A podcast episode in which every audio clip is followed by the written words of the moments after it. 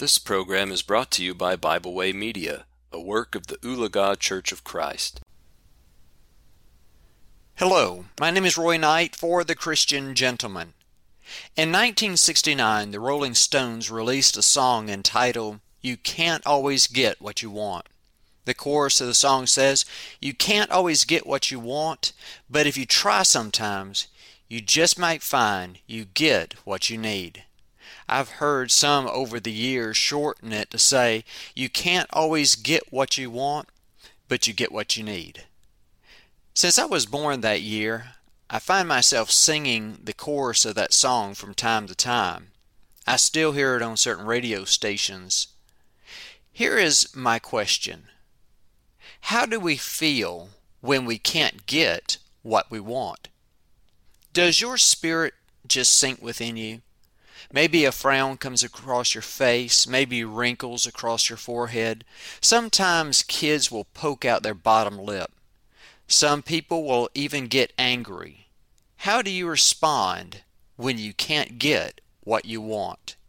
It was Cain that killed Abel whenever he did not receive God's approval over his sacrifice. David almost killed the whole house of Nabal whenever he did not provide food for he and his men.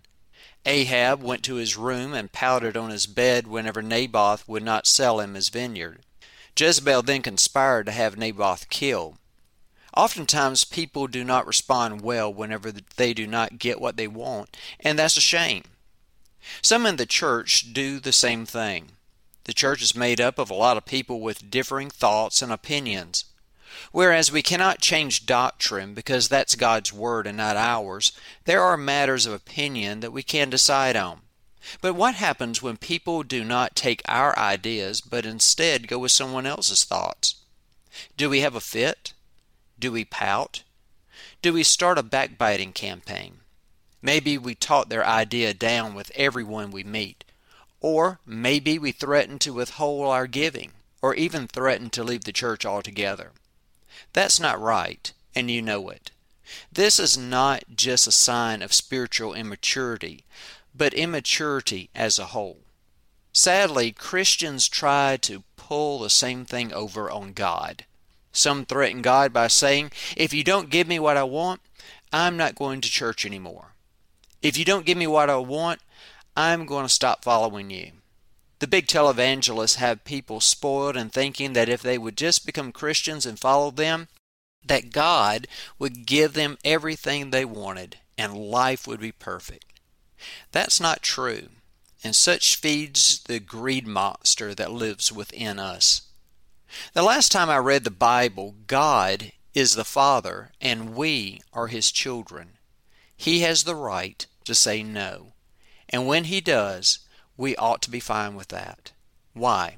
Because He is the one who truly loves us and wants the very best for us. When God says yes all the time, we become spoiled brats. We become like that kid who lays down in the aisle of the grocery store and has a temper tantrum whenever he can't get his favorite cereal. Adults will act out the very same way if they're not mature enough to accept the word no. For a moment, let us consider what happened whenever God said no to the apostle Paul. We find it in 2 Corinthians chapter 12, verse 7 through 9. It says this, A thorn in the flesh was given to me, a messenger of Satan to buffet me, lest I be exalted above measure. Concerning this thing I pleaded with the Lord three times that it might depart from me. And he said to me, My grace is sufficient for you, for my strength is made perfect in weakness.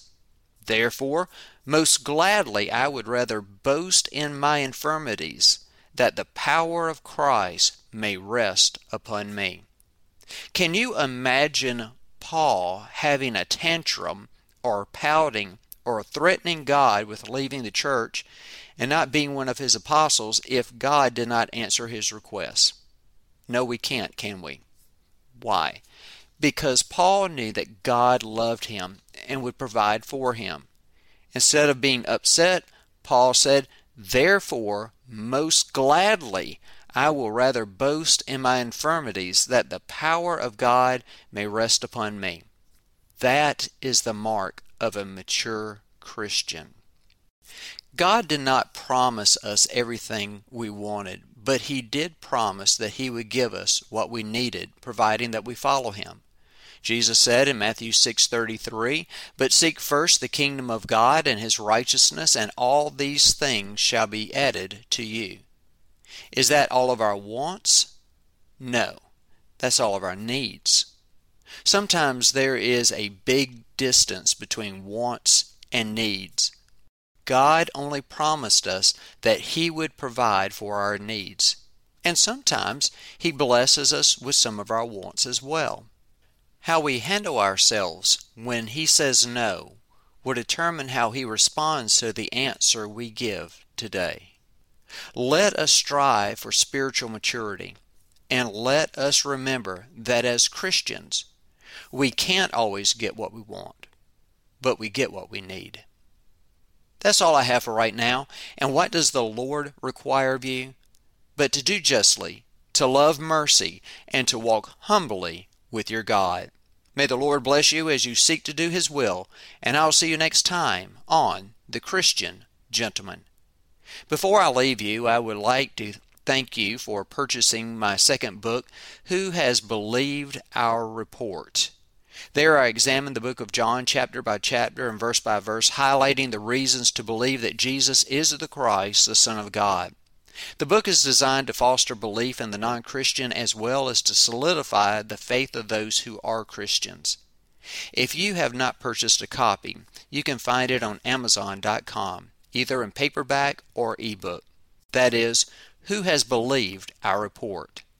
I hope you enjoy it, and thank you. We hope you enjoyed this program. We encourage you to subscribe to our podcast on Pandora, Spotify, or Podbean. Thanks for listening.